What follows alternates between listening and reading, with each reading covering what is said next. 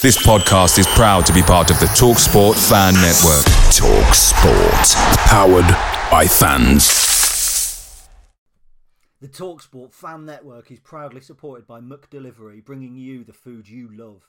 McDelivery brings a top-tier lineup of food right to your door, including my favourite, the quarter pounder with cheese. Mmm. No matter the result, you'll always be winning with McDelivery, so the only thing left to say is, are you in? Order now on the McDonald's app, and you can also get reward points delivered too, so that ordering today means some tasty rewards for tomorrow. Only via app at participating restaurants, eighteen plus, rewards registration required, points only on menu items, delivery fee and terms apply. See mcdonalds dot com. The TalkSport Fan Network is proudly teaming up with Free for Mental Health Awareness Week this year. We understand that the journey as a supporter isn't always smooth sailing, but rest assured you're not alone. There's a vast network of fellow fans who share your passion and may be experiencing similar challenges. Honesty is key in any relationship. If your friend asks you how you are feeling, tell them honestly. If you're going through a difficult time, let them know. Opening up about how you are feeling can really make a difference. After all, they are your mates for a reason. Let's all take a moment to talk more than football.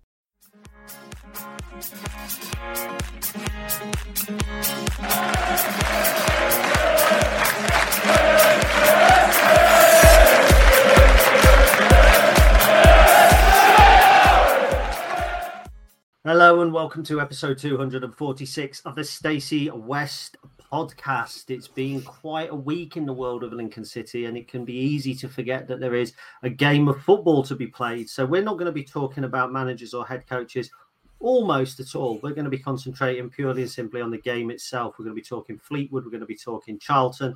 We're going to be talking a few other bits. And I'm going to be talking about this with Mister Charlie Beeston. How are you doing, sir? I'm doing very well. You say we're not allowed to talk about managers. I want to talk about Tom Chaw, though. Oh, that's different. Oh, that's, that's fine then. That's fine. That's we're, fine. We're not. We're not going to talk about um, what's happened last week. So there's going to be no talk of Mark Kennedy. There's going to be no talk of Danny Cowley, which I know will disappoint Chris from his drunken episode in our WhatsApp group on Friday night. Now, obviously, well, we well, can make it up to Chris by talking about somebody else later on. Yes, Chris has got a new man crush, um, although it's a little bit dubious because it is on a teenager, which um, is probably not the, the best thing. Although said teenager would teenager would probably crush Chris, because Chris is a mm-hmm. you know he's a he's not a massive lad, is he? And and as we know, this teenager is a big he lad. Certainly is, but and we're he, not going to mention his name yet either. No, we're not. No, we're we're, we're tiptoeing around it, aren't we? So. Um, no, do you know what? It's really strange, Charlie, because if you'd said to me on Wednesday, the the, the pod that you're going to do on Sunday, it's going to have this like upbeat vibe, because that, that's how it feels. It feels like we're going to be upbeat throughout this until probably we get to what we've got to do on Tuesday. Um, but we're going to be upbeat certainly for, for twenty-five, thirty minutes. And it, given the week that we've had and given... Okay, here we go. It's the first time we've sacked a manager, so we are going to talk about it. It's, it's the first manager sacking in nine years.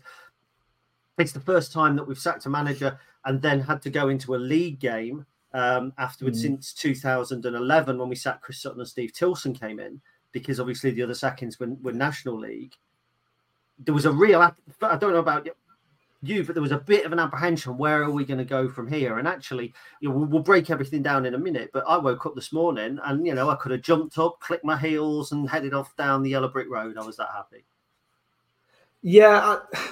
Wednesday and, well, Thursday morning especially, I, I kind of put it in my clip that I added for the pod on Thursday that I actually was really excited and looking forward to what was coming. But I was looking forward and excited to the point where we got a new manager in and we could start building from there. I, I always worry when you've got somebody in charge who, you know, it, we we don't expect anyway, for Tom Chaw to be the permanent manager and, and, you know, still be in the dugout this time next year. So... there is that kind of real worry. I mean, last time we had an interim manager, we ended up losing two games, three games. Um, and, you know, one of them was being smashed six nil at home.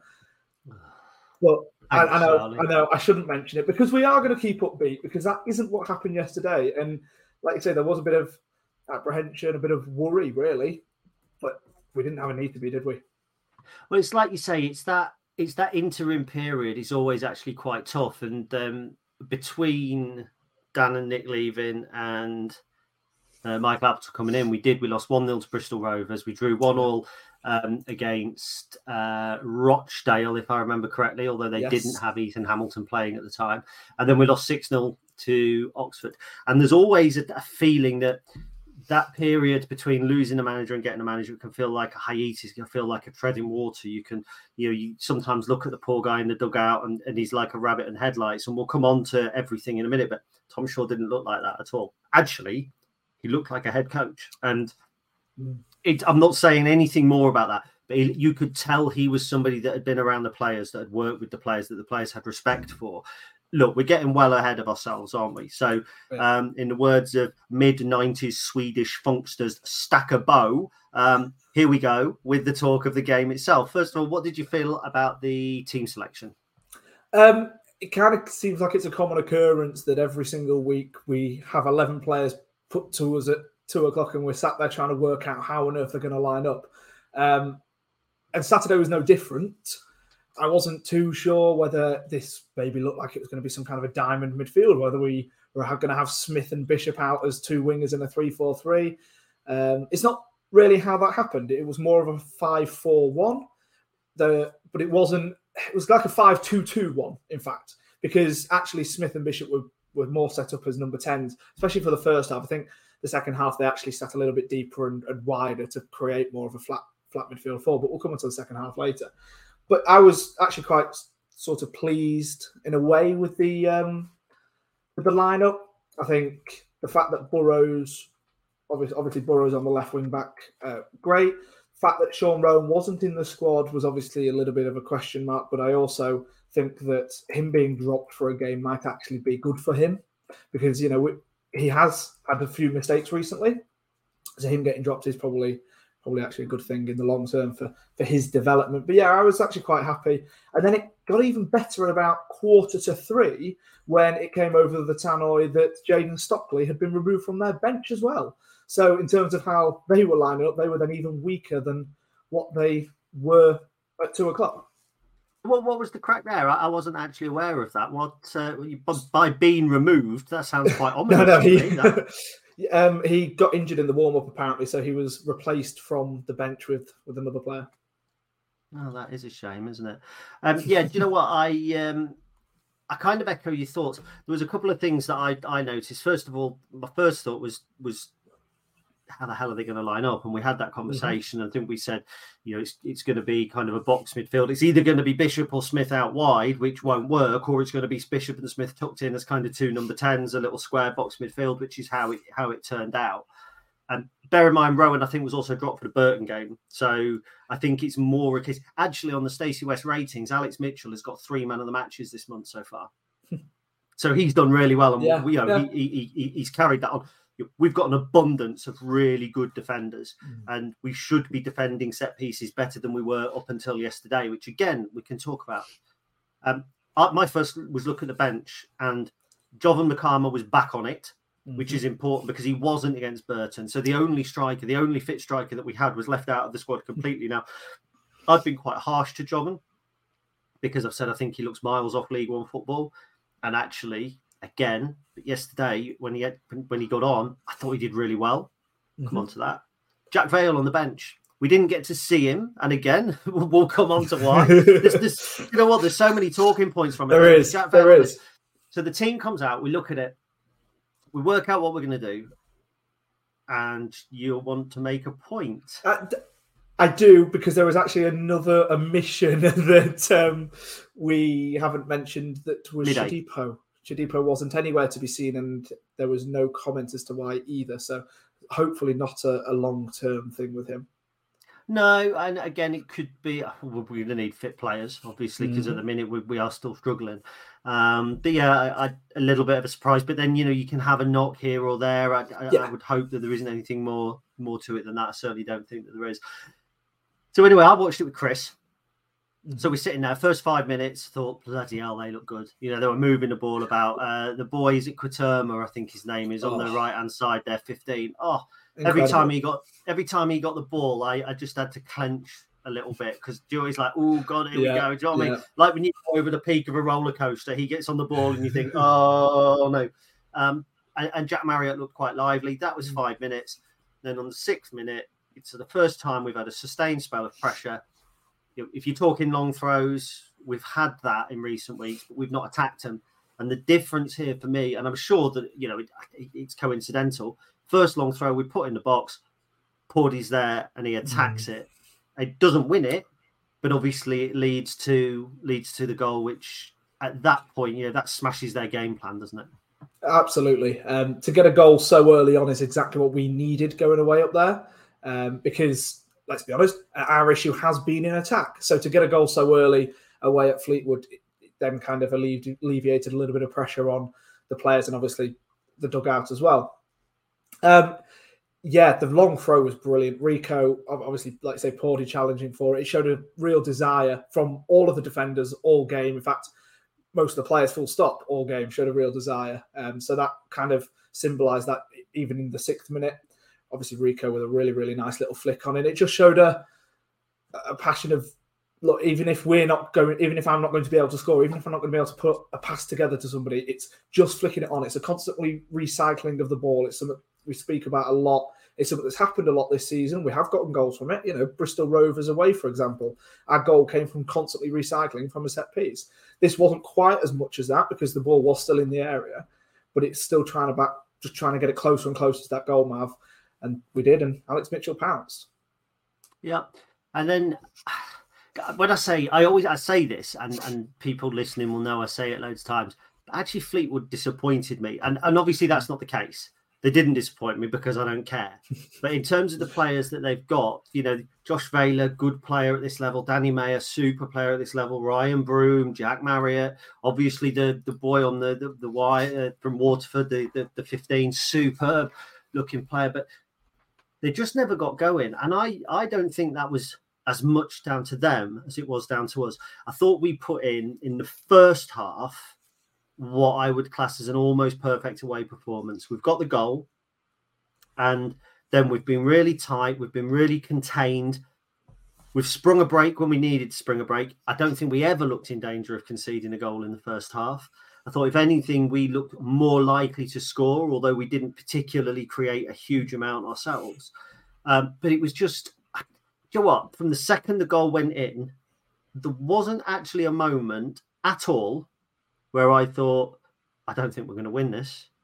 And I don't know if it was the players just played with a, uh, there was there was an error, in my opinion, and I don't know what it was like at the game, but in my opinion, from what I was seeing, everybody just looked a little bit calmer, a little bit more composed. Everybody looked like they were just a little bit on the same wavelength, and I'm not suggesting or hinting at anything. I didn't see any bickering between players, and there was some mis- there was the odd misplaced pass. I don't know. I just it just felt like the Lincoln City that we thought we were going to have served up in August. Well, look, we were on the pod after the Blackpool game, weren't we? And I've made a specific point. I think there was something like two minutes into the game. There was a specific moment where there was a real calmness on the ball in our defensive third to be able to play it between Sorensen, Pordy, and I think it was Ethan Hamilton, to pass it around to then get it out of trouble. And I really praise them for that, because being able to be comfortable on the ball so early on is something that you really need. We didn't. We haven't really been seeing that for the last sort of month and a half, really, kind of since that moment. Like you say, things haven't really been going well, haven't necessarily been going our way, or whatever it might have been. We haven't really seen that. Yesterday, we did. The calmness on the ball was incredible. And like I say, I didn't think we were going to concede at any point, because those three centre-backs, and for the record, I'm not uh, insulting Sorensen and Burrows by mentioning these three first, because I will get on to them. But those three centre-backs defended that box like it was the final minute of a playoff final. And they did that, at least, like I say, for those first forty-five minutes, one hundred percent. And then even in the second half as well. But that first half, when it was uh, sort of our fans stood over uh, the penalty area that they were attacking, it was absolutely incredible to see some of the challenges flying in. I mean, Jack Burrows made one sort of just in front of me. And then Adam Jackson was also doing it. And for the record, I want to give a lot of praise to Adam Jackson. I feel like he's a bit of an unsung hero often at this football club. And I think, again, yesterday he was absolutely brilliant. Mitchell is obviously going to get a lot of the praise because he scored, but he also deserves a lot of praise for de- his defensive work. And Pordy, well, we know that Pordy is one hell of a defender, and he proved that again yesterday. Those three centre-backs especially were absolutely incredible. And it was, I've I've read your um, your write-up just before we came on, guys, and you mentioned that Lee Johnson had said that he wanted their fans to celebrate every single tackle as though it was a goal, to really try and get, you know, get the team up. We did that. We were the ones that every single tackle that we made, our fans were all cheering for, because it was huge. It just alleviated a lot of the, like you say, a lot of the worry, a lot of the apprehension that we were getting coming into Saturday, you know, especially after everything that happened midweek.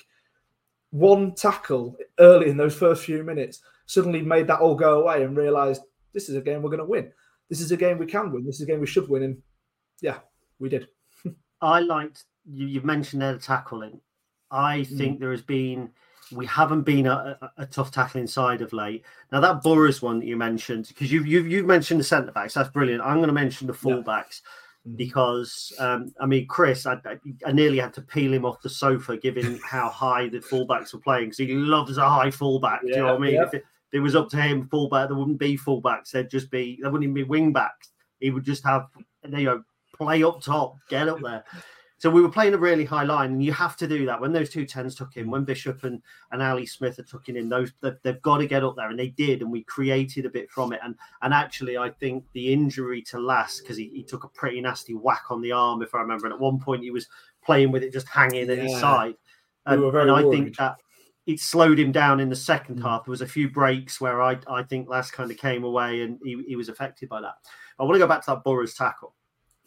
Because actually, just before that, he'd been made a not a fool of, but their boy had left him on his arse. And and do you know what? If we could, if I often get asked, "Oh, which player would you sign from another club?" And I, I used to say Mark Helm at uh, Burton, because I thought he was a great right. player. Now I'd go for that lad, the fifteen Quaterma. I mean, what a player he is! He's got what you he's got what you need. He's he's a mm. player and a half. So he's done Burrows, and he's away, and Burrows has got up, and that challenge has to be perfect, because if he takes any other player and not the ball, the ref's pulling a card out, and it's it's in the area. Do you know what I mean? It's it, it's absolutely inch perfect. I thought Burrows uh, was excellent yesterday. I thought he was absolutely excellent. He had a tough time against Burton scoring the own goal, but I didn't think he played that badly. I thought he was superb, and I thought Sorensen the same. And this Lincoln City, the, the things that we've done well all season that we just begin to begun to forgot the last couple of weeks, it's the defensive unit, it's the high fullbacks. Remember against, it was either Wickham or Blackpool, and I think it was Wickham, that big switch over to Lass Sorensen on the flank, it worked time and time again. You can just see in your mind's eye, can't you? Lewis Monson would come back. He loves that ball. You know, he would yeah. thrive in this with those high fullbacks. So full credit to them. Another player I'm going to give credit to, and it was another challenge as well, and I've written about it in the first half. Uh, that might have been in the second half, this one, Ali Smith. Yeah. And he's a player who, by his own admission in, in interviews, hasn't quite done as well as perhaps he would like. Fair play to him. Spoke yeah. out about it. He said that. I thought that yesterday he put his best, best performance in, in a Lincoln shirt, and there was a fifty-fifty challenge with Unsiala. Now, Unsiala is, um, in my opinion, not a great footballer. You know, if we signed him, I'd be like, you're going to need to protect him. And and there was more, you know, that that was proven later on. But he's a big bastard. And you, you know, do you know what? You're going into a challenge with him. You're going to feel it. And Smith didn't shirk it. And I thought, do you know what? For a midfielder who's an attacking midfielder, you've got this image of him being attacking midfielders, you know, shirking a challenge, this and that. Yeah, I heard the crack. We were watching on on, on iPhone. I heard the crack in rugby through the window, not through the television. I mean, it was, do you know what I mean? It was bang. Yeah. I don't, sorry if I've just made anyone jump there, but it was bang. Respect for that. That was that, that, those two moments epitomized, I felt, across the whole team. There was no shirking tackles, there was no standing back. And I don't think Fleetwood really knew what to do about it in the first half. No, I don't think that they were quite prepared for us to have come, come out and come at them just as we did. Um, and like you said, we. We were we were playing a high line, but it's not exactly like we were able to create that many opportunities. But the fact that, that we then weren't caught out at any point, not really, in terms of them getting in behind, because, like you say, the likes of Burrows constantly getting getting back and protecting what is his area of the pitch. But, like I say, he, the amount of running he must have done yesterday. I'd say with Sorensen on the other side as well. I... um. I, I watched uh, M K Dons versus Accrington's highlights, extended highlights earlier for, for something else.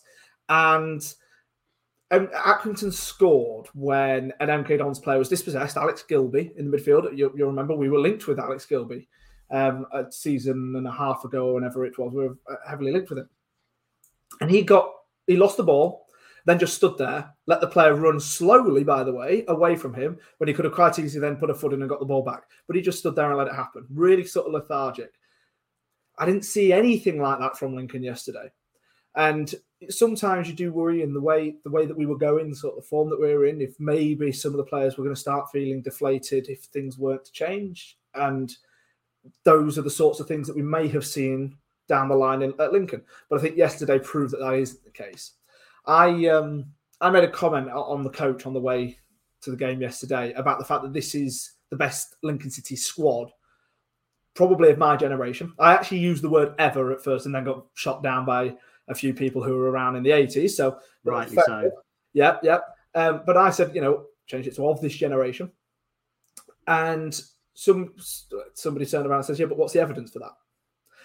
And to be fair, it's kind of tough to find some of the evidence on some recent performances because we talk, you know, we, we talk a lot about how this is one of the greatest squads we've seen at Lincoln City, you know, at, at this time anyway. And um, in terms of the, uh, the whole squad depth as well. Like somebody said, well, what's the evidence? Yesterday was the evidence for me. Yesterday was exactly what we wanted this Lincoln City side to be when we were sat there talking before the Bolton game about how strong every single player is. When I did the month monthly show with yourself and Chris before the Bolton game, we're talking through pre-season. Okay, yeah, we've had some good results. We were really, really optimistic about every single player on that pitch being able to put in a shift constantly and be able to get something out of nowhere. And I felt that yesterday just proved, again, the unity and the togetherness. It's something that we've not seen recently, but it's something that we really had yesterday, and it's so good to have back. Now, I claimed somewhere, it might have been on the radio, that this was one of the strongest squads I've seen in my lifetime at Lincoln mm-hmm. City. Um, but I don't think it's a complete squad because I think we lack an out-and-out wide player. We've got Duffy, mm-hmm. we've got Shadipo, but if you want to play three four three with those two wide players, Mandroyu perhaps isn't that. He he sits inside. Um, Bishop isn't that. Ali Smith isn't that. Okay, so you, you kind of Duffy, kind of Shadipo, Adela can potentially. There is, there is gaps. There isn't. We don't have like a Quaterma type player. uh, but if everybody's fit, it's probably the squad that I think gives us the most options in terms of switching things around. Mm. Uh, and I do think, you know, we've got we've got some talented boys. I mean, Ethan Hamilton is as good a central midfielder uh, as I've seen in my lifetime at Lincoln City, uh, apart from Liam Bridcup potentially, mm. and, and Ethan Arahan is is again similar to that. So, um, no, that was the first half. So, you know, we're obviously happy about the first yeah. half. Here's you and I waxing lyrical, brilliant, brilliant, brilliant. It wasn't ripping them apart, but it was more chances, more creativity than we have seen. And you can go back then to that, well, we haven't got a striker, which kind of does. There was a moment, it was an Ethan Hamilton shot, their keepers parried it, and it's prime Ben House kind of, you know, if centre, a centre forward's going to mm. pick that up, and we we didn't have that. So there is that caveat. You know, the, we were doing the things that we've been, we know we're good at, we were doing those right again. Yeah. But the one thing we haven't been able to do is sustain that over two, um, two halves. Now, there was a change. I think that they went four four two in the second half, and I think they brought on Tishmanga up top. Mm-hmm. Um, might be wrong about that. I'm ninety percent sure that they had a, a, a shape switch at half-time. And it just gave them a little bit more in terms of, of, of attacking intent. It gave us a little bit more to think about. I thought that in the second half they controlled possession more. They had more of the ball. Again, aside from that little spell where they had the two free kicks in dangerous positions, one after the other, I never felt they were going to score. No, we managed to lock down the game really well. And it's something that I feel like we, there are a couple of times where we've struggled with that recently. Um, I, f- I felt like we at times looked a little bit lost in the second half as well. So, you know, we, we, we heap a lot of praise on us for, for yesterday's performance, but I do think there was a couple of couple of issues in the second half, but there are issues that we already know about. But the fact that actually what happened was Bishop and Smith fell deeper, whether that was a tactical change that was meant to happen or whether that was just a game state situation of them just needing to, to come back and provide cover with Arahan and Hamilton, you know, but they, it kind of became a flat five four one. And you praised Smith um, earlier on. And, and I very, I, I sort of agree. I felt like he struggled more, obviously more in the second half. But at the same time, he was then pushed out to effectively a, a left, well, a wide midfielder. So he's then not really in a position he probably wants to be in. Sorensen and Burrows were then obviously took back a little bit further to the point where they were almost full backs. And that was then kind of reaffirmed when Sean Rowan came on at, at left wing back, or well, left back by that point. But yeah, like I said, we, we were pushed back, but they didn't really look like being able to do anything. It's just whether it was the final pass, the final shot, whatever it was, they just couldn't seem to get through us. And, you know, it probably reminds Lincoln fans a lot about what happened with Burton last week. Fleetwood reminded me a lot of Lincoln City last week at home to Burton. There was there was a lot of that sort of comparison that could be made. Um, and I felt like, obviously, Rico went off early in the second half and, and Jovon came on. You know, we'll, we'll talk about Jovon, but I thought that having Jovon up top, I felt he felt he was a little bit isolated at times, but I still feel like he's perfect for the outball to go to because he's the sort of person that's going to be able to hold the ball up if we well, then want to counter attack. Let me chip on on in Jovon, mm. on Jovon because I have said I think he looks a long way off League One at times, yep. um, and I thought last actually yesterday was he got more football than we thought he would, and I think him coming on when he did meant Jack Vale didn't get a run out. I think Jack Vale we looked at and said twenty minutes, we'll bring him on at the end of the game. But then when you've already changed your centre forward and brought Jovon on, you can't really bring Jack Vale on and then you put Jovon out wide. It's, it's square pegs in round holes. I actually thought Jovon gave on and Ciala a torrid time. Mm. And, you know, we're talking here about a centre-half that's played in League One for a majority of his career. He's played for Ipswich, he's played for Shrewsbury. He's, he's now playing you know, a, a half-decent side. I don't think they're as bad as some of the teams that we've played this season. I thought Jovon obviously did him for pace, which for the red card. Mm. Um, but there was the chance he created, which was the ball over the top, and he's cut back inside and laid it on for Ted. I was impressed with Jovon. And I, do you know what? On that basis, I'm not one of these that says, start him, he can't be worse than anything else. But I, when he came on, I, I, I think I said to Chris, well, there goes our attacking intent, you know, the ever the mm. pessimist kind of thing. Um, and I actually thought he played, I thought he played really well. He's got some really good pace and he would have scored had, you know, he not had the merest of touches from Nsiala to send him down because it was only the merest of touches as well. You see, for me, I think yesterday kind of symbolised Jovon and, and what we've seen of Jovon anyway. Brilliant, brilliant off the ball. He's got the sort of athletic ability. I do sometimes just worry about his on the ball ability and his technical ability. But at the same time, when he's playing isolated as a one, one-man striker up there, when he's really just having to do the counter-attacks on his own, actually, he's kind of excused for not being able to necessarily create that many things on the ball because he's not got the options to create. So he's having to do things himself, and actually having the physicality and having the, the pace to be able to do that is exactly what we needed in that scenario. So Jovon came on, he had a mission, and he executed it to the best of his ability. Yeah, he did well. Look, we're, we're twenty-six minutes in. We've got quite a bit to get through. I mean, it.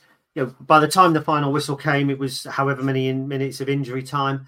I, like I keep saying, I never felt we were going to concede. And X G, X G kind of backs that up. The X, their X G yeah. was zero point eight six throughout the game. And I think zero point five of that was created in the one moment from the two free kicks, mm. which they still never looked like scoring from. I just, there was never a moment where I'm like, we're under the cosh here. And, you know, we talked about touches in the box, by the way. We've, we've said how you know, we've, we've not been great on touches in the box on average all season. And um, you and I have spoken off air, so this isn't news to you. I won't pretend that it is. sixteen touches in the box. And the only league game where we've matched that so far this season was Wickham at home. And you have to go back to Morecambe away, which was a, you know, a crazy end-to-end game, I'm told. I don't know. I was too drunk to see it. Um, but that was seventeen touches in the box. That's the last time we had more. And it wasn't a brilliant attacking performance from us. It was a better attacking performance, and we, we had more purpose to our play. And I just think, do you know what? The Tom Chaw era might last three games. It might, it might, do you know what? But you can see in Tom the the he's not just kind of a, a, a makeshift coach. I know you want to talk about it a bit. You can see that he's somebody who's ingrained in the club. You can see he's somebody that the players have respect for. They're watching him while he was celebrating. I don't know. There was something in the way the players were going to him. It was almost not like a father figure, but it was. Yeah, you know, there was a, there was an element of respect there. There was a sing. There wasn't a single ever bit of evidence for me that suggested that he wasn't the full-time coach.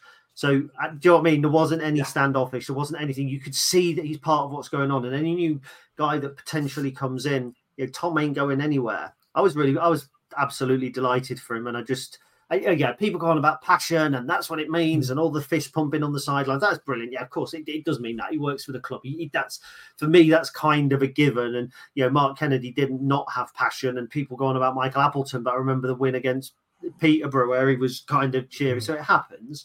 It was more the attitude and the application of the players. It was more the way we set up. It was more the fact that there wasn't any evidence whatsoever that this Lincoln City was a Lincoln City in transition or treading water or kind of trying to get through the next few games. It looked like a continuation of the good things that we expected us to be doing from the last couple of weeks. And for me, that's really vital. one hundred percent. I think I, I made a comment actually on Wednesday night, as soon as I'd found out that obviously Kennedy had been sacked and the press release came out, and I read it on the club's website, and it said that Tom Chaw was taking sort of interim interim charge. I put a message in the group chat almost immediately saying, I'm actually really, really pleased and excited just to see how he can do. And I'm not going to get drawn into a conversation about is Tom Chaw a candidate or anything like this, because nobody knows, right? We we can sit here and speculate until the cows come out. Nobody knows. But I one hundred percent agree. Tom Chaw is Lincoln City. Lincoln City's Tom Chaw. He just lives and breathes this club, and it's obvious. I think the fact, like I say, the fact that the players just looked so unified with him, it was like he was one of them. They were one of, you know, they were part of his coaching team. There just seemed a real unity in there. Um, I listened to his post-match press conference just earlier, and he just seemed really happy to and privileged to be given this opportunity, and not just because it's an opportunity to to step into a manager's role for. for however many weeks, but it's also the opportunity to work with these players. He's clearly got a massive respect and admiration for the players, the, the all the all other behind-the-scenes staff, Scott Fry and the rest, and everybody else. Um, obviously, an, another man who we'll mention in a minute as well. He seems to have a great admiration for him. But then also the board uh, and Liam. There's clearly now a togetherness, just e- even more. And I'm not going. I'm not going to comment on any whether there wasn't that beforehand before Wednesday, but we're talking so much about the fact that the players are clearly fighting for each other on the pitch. Tom Shaw was. It's one game. Just as a caveat, it is, it is one game. Um, but I just, he seems really, like I said, privileged to be here, which then I mean, to be, lets the fans sort of have a privilege to have him in the dugout. To be fair, he's not going to come out and go, "No, nah, it's shit, mate," is it? he's not, no, is he? But, but, you know, he's, but, he's not going to go, "Well, I'm kind of doing it, have, but I don't really want the job." I mean, game, Gainsborough was better, wasn't it? He's not, not going to come out. But, and say but you all have watched it and listened to it, and did it at any point seem anything other than genuine? No, of course it didn't. But that's I, the thing. I, and and to be fair, there have been interviews in the past from some um, head coaches that that have seemed disingenuous, and I, I didn't mm. feel that from Tom. And Yeah, no. the fact, let's not forget, he's been at this club. He's probably, you know, in terms of serving staff, he was here under Danny and Nicky Cowley. Yeah. He was here under Michael Appleton. He's been here under Mark Kennedy. He'll be here under the next manager. Do you know what I mean? He's yeah. he's kind of underpinned. And we talk about, you know, the, the key people at this, the, the the Clive Nates and the Liam Scullies and things like that. And actually, we've had a lot of coaches come in and move on. But Tom Shaw's somebody that's that has been behind the scenes for a while. So fair play to him. And you talk about we're not going to talk speculation about whether he's going to get the job or not. But actually announcing, moving on, announcing or unofficially, of course, at the moment that Chris Cohen is um, mm. going to be joining the coaching staff. You know, for me, that there may be nothing in it. It might just be that Chris is coming in for a couple of weeks. But we're talking about a guy coming in on the coaching staff who six months ago or whatever it was, maybe longer, um, was you know assistant manager at a Premier League club, who mm. you know, was an assistant manager at Luton Town when they got um, up into the playoffs. He was the uh, Nottingham Forest under twenty-ones manager. He's a Nottingham Forest legend. Um, it obviously came out. He was pictured with Jimmy Walker. It kind of broke on the radio. I then got a message from a, a, a club source kind of saying, look, just so you know, Chris Cohen is um, he's coming in. He was allu- it was alluded to as bringing somebody in yeah. in uh, Liam's interview. Um, he did just underline that it's not the Chris Cohen from uh, the American rock star Chris Cohen, which I, I didn't need that, but it was nice to have the clarification anyway. Um, and I think that's interesting. I really do. But, I mean, it's not unusual. I listened to a podcast the other day where um, at Boston, Steve Evans at Boston brought Tony Pulis in to do a mm. couple of um, training sessions. So it isn't unusual that people turn up and do training sessions at, at, at different clubs. And, and, you know, if Chris is just kind of tidying himself over, I don't know where the connection is. I'm sure there is a connection there um, somewhere down the line. But, yeah, in, interesting um, coaching appointment, whether it's short-term or not, isn't it? It one hundred percent is. In terms of connection, I don't exactly know the timeline, but could he have been Forest under twenty-one manager whilst we had Brennan? So we may have had quite a strong link with him that season, that COVID season. Um, just a thought. But yeah, it's it's really, really smart from the club to be able to kind of bring somebody in. We're not going to outwardly name him as an interim manager or anything daft like that. It's just we're bringing in a coach to help support the coaches that we've already got, to help just keep tidying things over until we uh, bring somebody in more permanent. It also means that we're no, that we're no, I'm not saying no longer because I don't think we ever were, but it also means that we're not rushed into bringing somebody new in because we've built a solid foundation of coaching staff. Obviously, we've already got half of that anyway, but it's just solidified that the coaching staff to the point where we're no longer, you know, we're no longer apprehensive really about these games in the interim because we've got a solid foundation there. Um, so I'm really, really pleased and impressed with the fact that we've managed to bring him in. Probably one of the best sort of free agent coaches on paper that we could have got at the minute. Um, so again, it's it kind of just shows the pull that this club has, which is obviously another big thing that we'll be talking about over the next few weeks in terms of who we may end up bringing in. Well, we um, hope we will. We hope we will. Nice. Yeah, we don't want to lose. You've said that. It's the Stacey West curse. We now miss out on our first yeah. four targets. And next thing you know, it's Beeston and Hutchinson in the dugout, ably assisted by, um, I was going to say Ben, but we're not that desperate. Um, Sean Wing. I didn't want, I didn't want to comment. Um, I would I would just comment on, t- I, I listened to the Garibaldi Red podcast that they did with Chris Cohen, and he made some really, really good comments that will please a lot of Lincoln fans. He sort of commented on the fact that he realised that his time, at, when, when he was at Southampton, it didn't necessarily go that well with Nathan Jones. He realised that actually what they did at Luton wasn't just about what they did on the pitch, but it was about the atmosphere that they created around the whole club. So it's something that we really appreciate as Lincoln fans, because it's something we always harp on about. The atmosphere at the club's great, and everybody behind the scenes, it's great, it's brilliant. There's always a good togetherness, all of this. And he's he's somebody who's already had a good experience of that and a bad experience of that. So he already appreciates how necessary it is in a football club. Yeah. And of course, the uh, the other thing that you've got to ask is, um, does it make any serious difference to the next manager odds, which I know that we're not talking about? But um, it's funny how now I think Nathan Jones has jumped up in the odds somewhat. Uh, so Nathan Jones was thirty-three to one. He's now twenty-five to one. Uh, but Tom Chaw at the moment is now favourite, five to two joint favourite with Stephen Bradley. Then Danny Cowley, Steve Cottrell, Damien Duff, uh, Carl Robinson. Carl Robinson. Um, do you know what? If Carl Robinson's appointed as head coach of this football club, I will cry. Basically, I'll cry. Can it be live? Because I, I, rather enjoy- you know what? Honestly, I say enjoyable, but it wouldn't, though, would it? No, it wouldn't. It would just be dismal because he's a prick. um, right, shall we go to an advert on that note? Um, when we come back, we're going to be talking about Chris's teenage crush. We're going to be talking about Charlton Athletic, and I think we might even have an impromptu game of Burridge as well, seeing as it got quite a good bit of feedback last time. But first of all, here's people trying to sell you things you don't want, and if you buy it, it's not our fault. Go. The TalkSport Fan Network is proudly supported by McDelivery, bringing you the food you love. McDelivery brings a top-tier lineup of food right to your door, including my favourite, the quarter pounder with cheese. Mmm. No matter the result, you'll always be winning with McDelivery, so the only thing left to say is, are you in? Order now on the McDonald's app, and you can also get reward points delivered too, so that ordering today means some tasty rewards for tomorrow.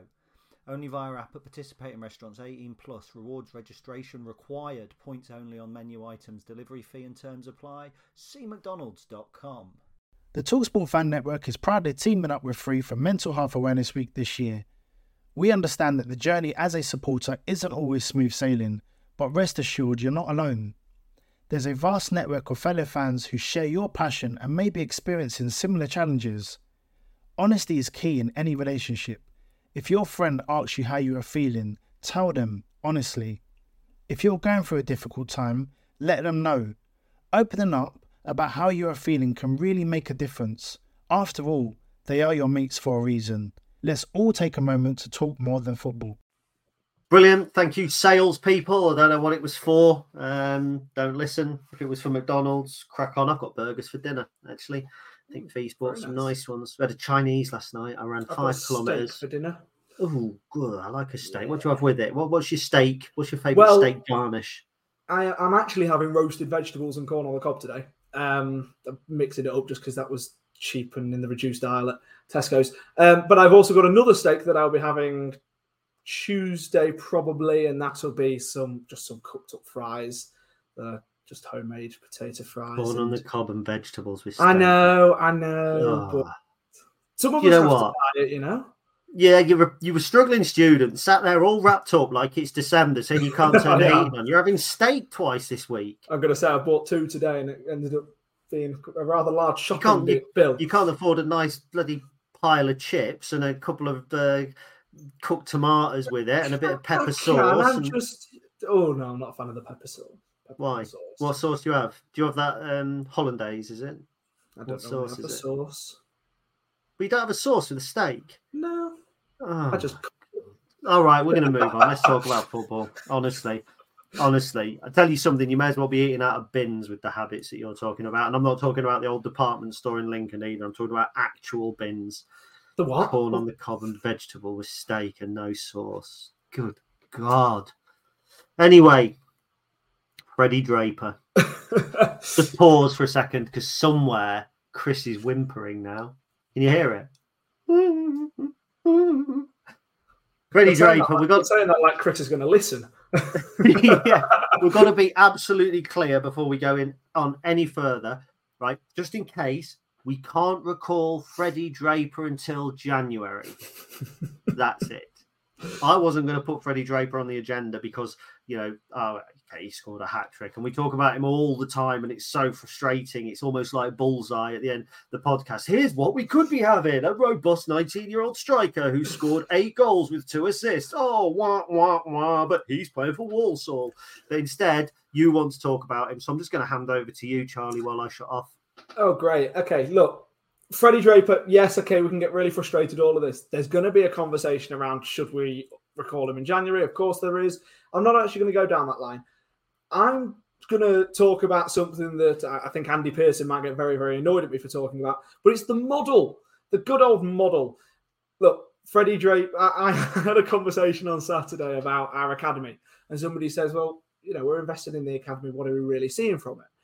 And I mean, it got me back up a bit. I've got to be honest. I'm thinking, well, Freddie Draper, this was obviously after he scored his hat-trick. Freddie Draper has, like I say, eight goals, two assists already this season. He's a young striker doing that in League Two. And for the record, his three goals, if you haven't had a chance to see them, they are three proper strikers' goals. You've got one where it was a through ball he got, and he managed to slot it past the keeper running through. There was another one where it was a lovely ground pass and he just flicked it on into the net. And then another one where it was a bit of a scramble in the middle of the area, but he he managed to knock it in. The three, funnily enough, they're the sorts of goals that we're struggling to score at the minute. And so, you know, I'm not going to go on to that because, like you say, it just makes everybody a little bit depressed. But what Freddie Draper's doing every single game, it seems, at the minute is he's increasing his transfer value. If he stays at Walsall until the end of the season and he carries on in the way that he's doing, let's say he ends up getting twenty goals this season. At this rate, he's going to get more. But let's just say he gets twenty goals this season and he carries on performing to the same level that he's doing. We're going to have a very, very expensive striker on our hands. And it, a lot of the times when we're talking about the model, I, people sort of say, well, Peterborough do it, but they do it with strikers. We're doing it with sort of defenders and that we're not actually getting as much money for it. And I hear comments like that. Freddie Draper is the exact sort of player that we're getting through our academy to then be able to sell on for some really, really good money at this rate. So I just wanted to say that basically I was really, really impressed with obviously, Freddie Draper, he got the hat-trick. Can't not be impressed with him. Um, but, yeah, he he's symbolic of a wider thing of we've got a really, really good structure at the minute, and Freddie's starting to prove that. Seven goals in seven games. twenty-eight shots in total so far this season. Yeah. fifty-three percent shot accuracy, by the way. So every other shot that he takes, he's on target. His goal scored eight. His X G is only six point two five. Uh, he's created five shot assists as well as two assists for his goals. Um, he's looking like quite a player. And I did a rather unfair comparison on the touches in the box and said that if you took, and bear in mind that some have been injured and they haven't played, but if you took mm. Jack Vale, Jovon McCarma, Ben House, Tyler Walker, and Hakeem Adelkin's touches in the boxes and added them all together, um, Freddie Draper had still had more. I mean, that's unfair on Jack Vale, of course, who hasn't played, and unfair on Tyler and Ben House, who who have been out for most of the season. But of the five players that are either yeah. strikers or have played centre-forward for us, I didn't put Rico in because then it would have been more. Um, and, and, you know, you, you fix you fix the stats to say what you want to Tell say. Tell me you're a journalist without telling me you're a journalist. yeah, that's what that's what numbers yeah, are for. Yeah. Numbers are there. To, you can make any yeah. number say what you want if you really want to. That's why... Politicians are good at what they do. That's mm. why, you know, the Tories are saying, well, we only lost because it was a low turnout. No, you didn't. But anyway, we're not going to go political. Um, so that's Freddie Draper. Are you happy that we've done Freddie Draper? Well, I'm happy. Is Chris happy? Well, Chris is obviously going to be happy, and he probably will listen as well because he's meticulous. Um, so, mm. and that, that's a uh, Ben. That's not um, that's not me taking the mick. If you look meticulous up, it means that he's methodical in his research. Um, anyway. So let's move on. We've got a game coming up against Charlton Athletic. Uh, we have a preview. We have a... Uh, we're going to discuss it. Shall we have a quick game of Burridge? Oh, go on then. Around Charlton Athletic. Oh, bloody hell. All right. What do you reckon? Seeing as it's... Seeing as it's they're the team that we're playing. For those who don't know, uh, Burridge is a game that we've made up. Um, which is he's kind of tried to base it on Call the House from TalkSport, which is a, a game with no real rules. This has got real rules. Burridge is as follows. Um, Charlie, in a moment, when he's finished looking at his computer screen to see who's played for Charlton and Lincoln, because uh, I can see him doing it there. I was not. I was looking at another message in another group chat. So we're going to say to players that have played for Charlton and Lincoln, and if one of us gets five seconds into our go and we can't say anything, you then say John Burridge. Uh, the winner uh, is the person that has either got the most amount of Charltons, or if John Burridge has actually played for that team, um, you win. We might have to change the rules in the future so that instead of John Burridge, we have several players who you base it on. So it might be Jefferson Louis, or it might, do you know, like somebody who's played for a million, but it's Burridge for now. Do you want to kick us off for a game of Burridge? Oh, lovely. Uh, let's go Teo Eden then. Ooh, good pick. And I'm going to go Conor McGrandles. Yeah, I knew you were going to go there, and now I'm not sure. Um, one of our current squad. Jack Payne. Oh, he's not one of our current squad. No, he isn't, but I'm going with it. Steve Thompson. Um, You're leaving the current squad to try and help me, but now it's not. Um, um, um, um. Dun, dun, dun, dun, dun, dun, dun, dun. You know what you're going to have to do? I am Burridge. No, John Burridge did not play for Charlton. I don't know if he did, actually. Should we Google it quickly? You, pro- I mean, so you probably knew that before you even started. That's why you picked Charlton. Well, no, because I picked Tom because we play them, Charlie. Yeah. Oh, That's oh, why we? we play them on we play them on Tuesday, just so you know. Uh, let's have a look. There are an awful lot of teams on John Burridge's list. Uh, there are some London teams on John Burridge's list. There is not a Charlton Athletic. Who's the current player then? Rico. Ah. Rico was on the books of Charlton uh, as a youngster. Uh, I also had Dean Chandler. You remember Dean Chandler? He was a Charlton boy who came to play for us. Mm. And I also had George Shipley, who was in my Panini sticker album at the same time as Steve Thompson playing for Charlton. Lenny Lawrence, I think, was our assistant manager and manager at Charlton, but that didn't really count. Um, Danny and Gesson, potentially? He was at Charlton, wasn't he? Yeah. I can't think. I think, think Aaron Brown. Was Aaron Brown at Charlton? No, it was E Q P R, Bristol Rovers, Bristol City, Swindon. Who we got on the preview, Charlie? Take us there. Yes, so on the preview this week, there is Ben, first of all. Uh, Ben has been cheating at uh, speaking. Cheating? Cheat- Ben's been cheating at Burridge. Well, he might need to. I still got further than Ben, so I, I, I, that's not really the barometer, is it? I can't really use no, that. No, that's not. Uh, that's not no. a barometer. No. Um, yes. He didn't get uh, any, did he? He just he went Burridge straight away. he, didn't, he didn't even get Ethan Hamilton, which is very disappointing. No. Um, yeah, Ben has been speaking with Tyler Rowlandson from Charlton. I'm Adam Jackson, and this is the Stacey West Podcast. Obviously, he's turned things around for you guys after you know after Dean Holden's left. What went wrong with Holden, and what has Appleton changed um, in the setup, or just how you guys are playing?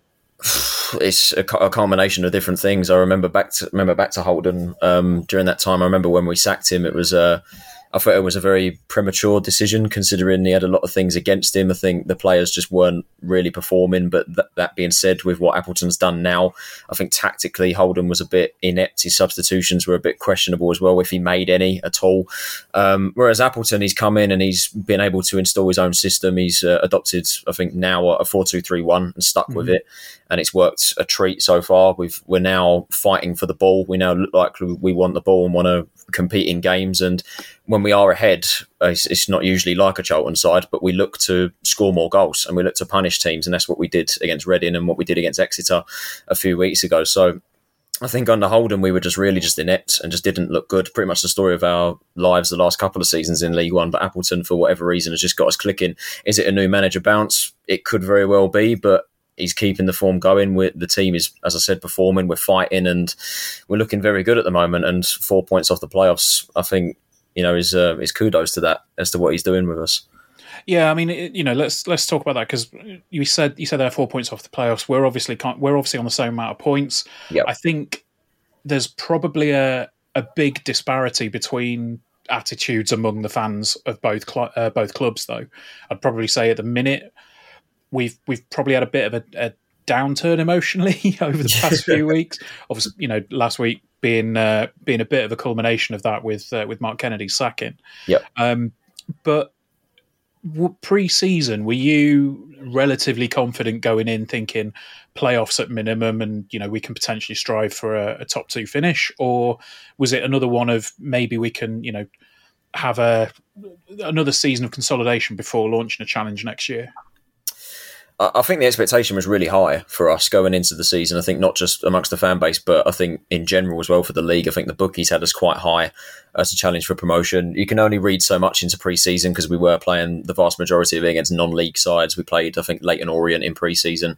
Our biggest test probably was uh, Millwall, which was a very good, very good uh, test and a good Um, display of what we could do. We drew that two two, but then we played Aberdeen the week before the season and got smashed, so you can only read uh, so much into that. But um, as I said, the expectation was really high. I think that really come off the um, that I think that really come from the jam- uh, the summer transfer window, where we had probably one of the best um, one of the best windows I think I've seen in a very long time. We signed some really proven League One players, the likes of Alfie May, uh, Panush Kamara on loan, Uh, even Tyre Eden, former Lincoln player, of course, uh, mm-hmm. a few other players in there as well. Um, Harry Isted, who was in hot form as well, coming in from Barnsley, Lloyd Jones from Cambridge.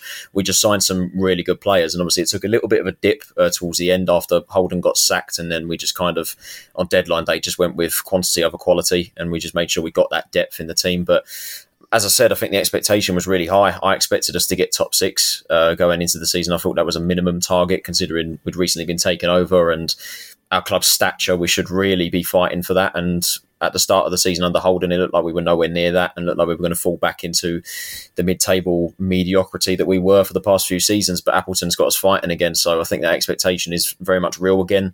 I don't see why we can't reach that top six at the moment, especially with the form that we're on and the way that we're playing. So it's it's uh, it's been a good turnaround, let's put it that way, from the start of the season. Yeah, absolutely. Um, you mentioned that you, you sort of settling on a four two three one at the minute. Yep. Um, looking back over a few games, it seems like they've you've, you've had games where you played four four two, you've had four three three, and you, you're kind of settling on that four two three one. Yeah, is that kind of showing the uh, bit of tactical flexibility that you've got um, in the side, or is it is it something that tends to you know you start the game, that's it, that's plan A, and it doesn't really alter from there, or do, do, you know is is Appleton switching things up throughout the game to to try and impact it?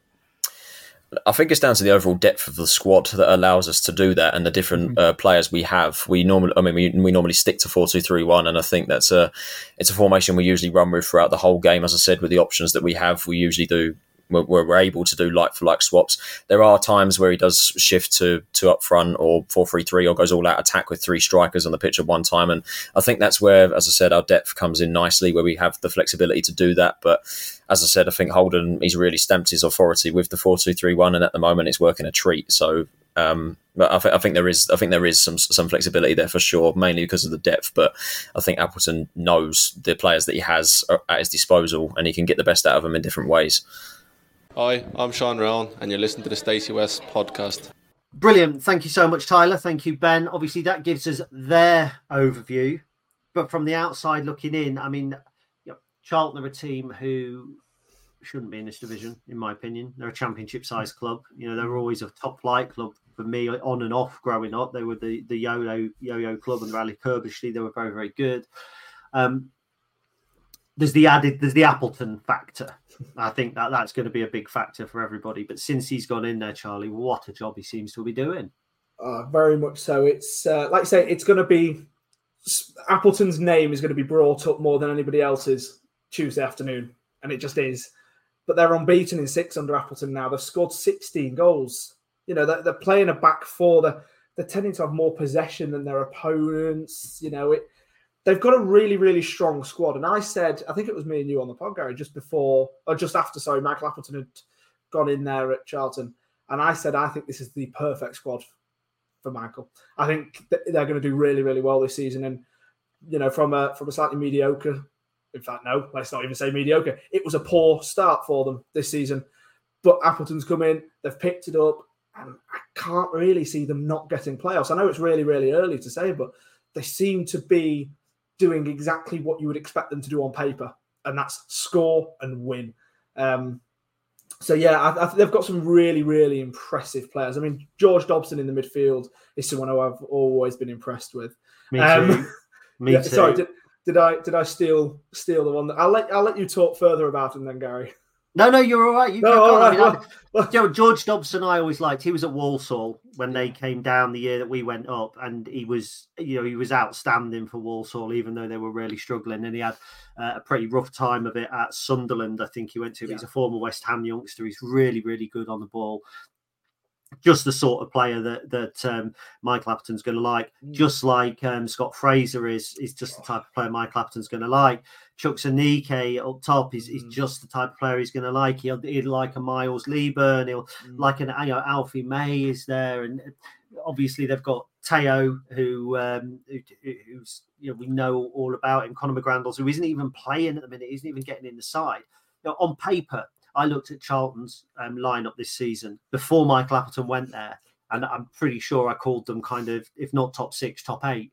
Um, I have absolute faith, actually, in in, in Michael's ability as a manager to um, get the most out of the right set of players. And I think I think his last season with us, you have to kind of you have to take into account his cancer scare. You have to take into account the expectation that was piled on by the overachieving the season before.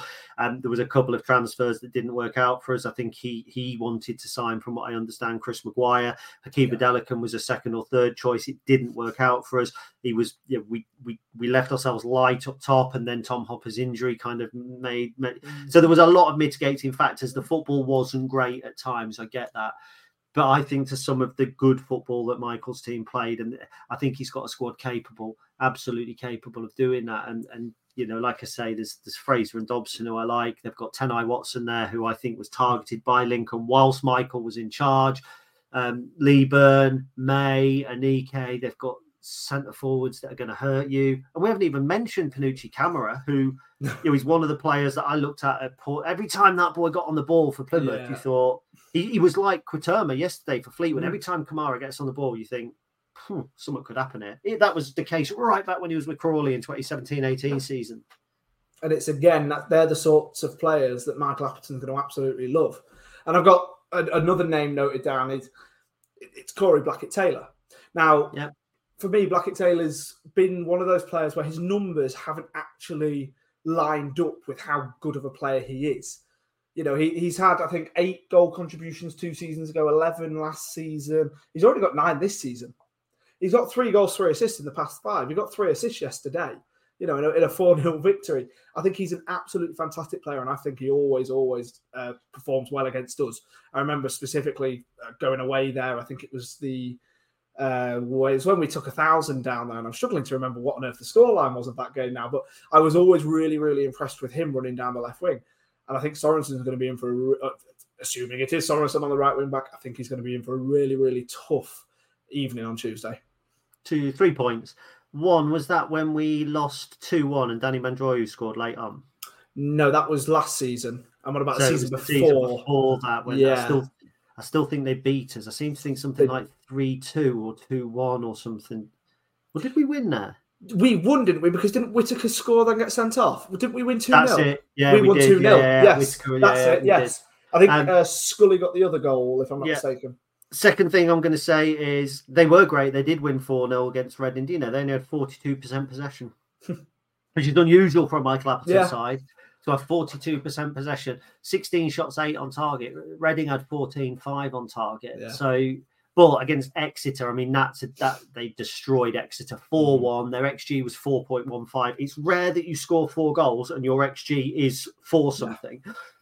fifty-seven percent possession. I mean, they tore them apart, but Shrewsbury did the job on them. Mm-hmm. nil nil draw. So, do you know what I mean? It's, I think we can get a point from it. And the third thing that I was going to just mention, Corey Blackett-Taylor, he said always seems to do well against us. Do you mm-hmm. remember him being sent off against us for anybody? For I mean, it did happen. Other than Charlton? Yep. I am struggling to remember. Go on. Tranmere Rovers, we beat them one nil in Michael's oh. first season. First, it we beat one nil at our place. Yeah, I'm going to say that was that at home. It was at home. Yeah. We didn't get to play the away game because the away game was the one that was scheduled the week ah. after Burton that was cancelled. We beat oh, him one nil. Right.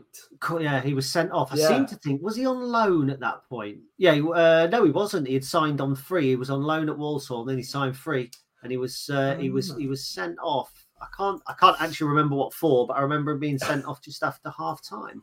I seem to think. You watch, I'm going to check it now, clicking you away, are. Look in the background. It was the second time he'd been sent off that season as well. Been sent off against Bristol Rovers. Sent off on forty minutes, so he sent off just before half-time.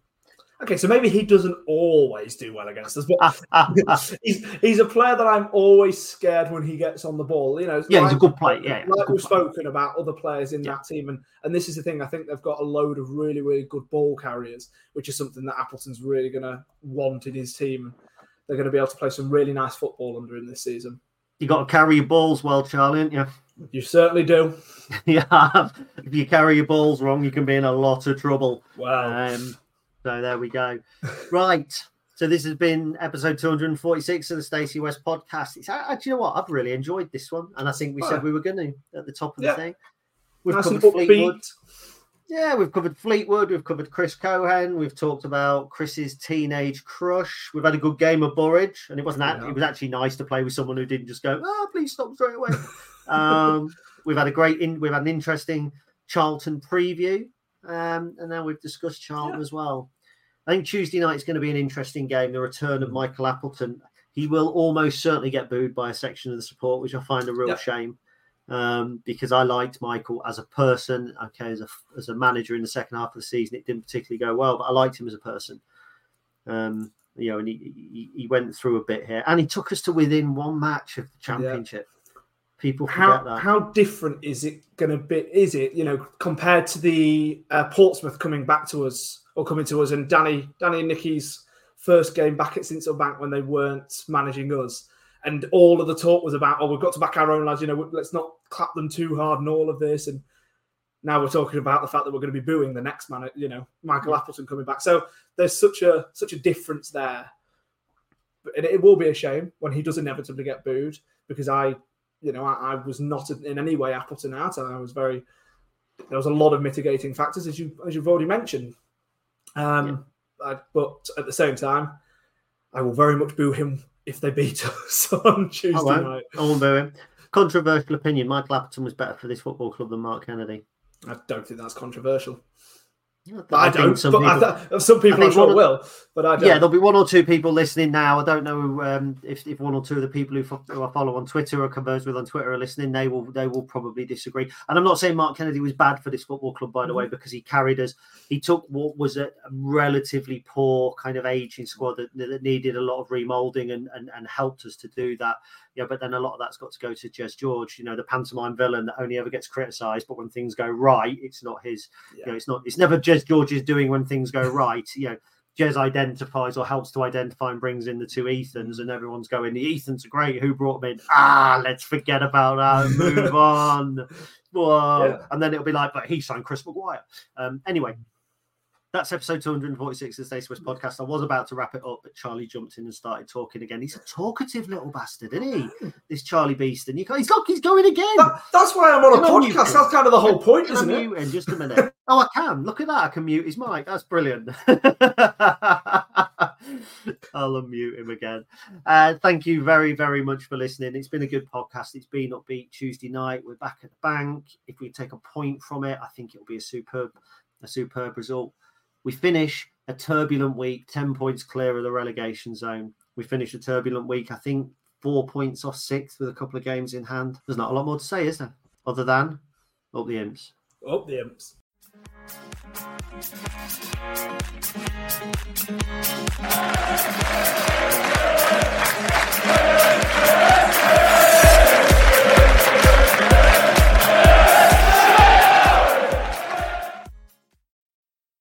The TalkSport Fan Network is proudly teaming up with Free for Mental Health Awareness Week this year. We understand that the journey as a supporter isn't always smooth sailing, but rest assured you're not alone. There's a vast network of fellow fans who share your passion and may be experiencing similar challenges. Honesty is key in any relationship. If your friend asks you how you are feeling, tell them honestly. If you're going through a difficult time, let them know. Opening up about how you are feeling can really make a difference. After all, they are your mates for a reason. Let's all take a moment to talk more than football. It's the ninetieth minute and all your mates around watching the Imps on iFollow. You've got your McNugget share boxes on the go. Your mate's already got booked for double dipping, but then you steal the last nugget, snatching all three points. Perfect. Order McDelivery now on the McDonald's app. You in? At participating restaurants, eighteen plus, serving times, delivery fee and terms apply. See mcdonalds dot com. This podcast is proud to be part of the TalkSport Fan Network. TalkSport. Powered by fans.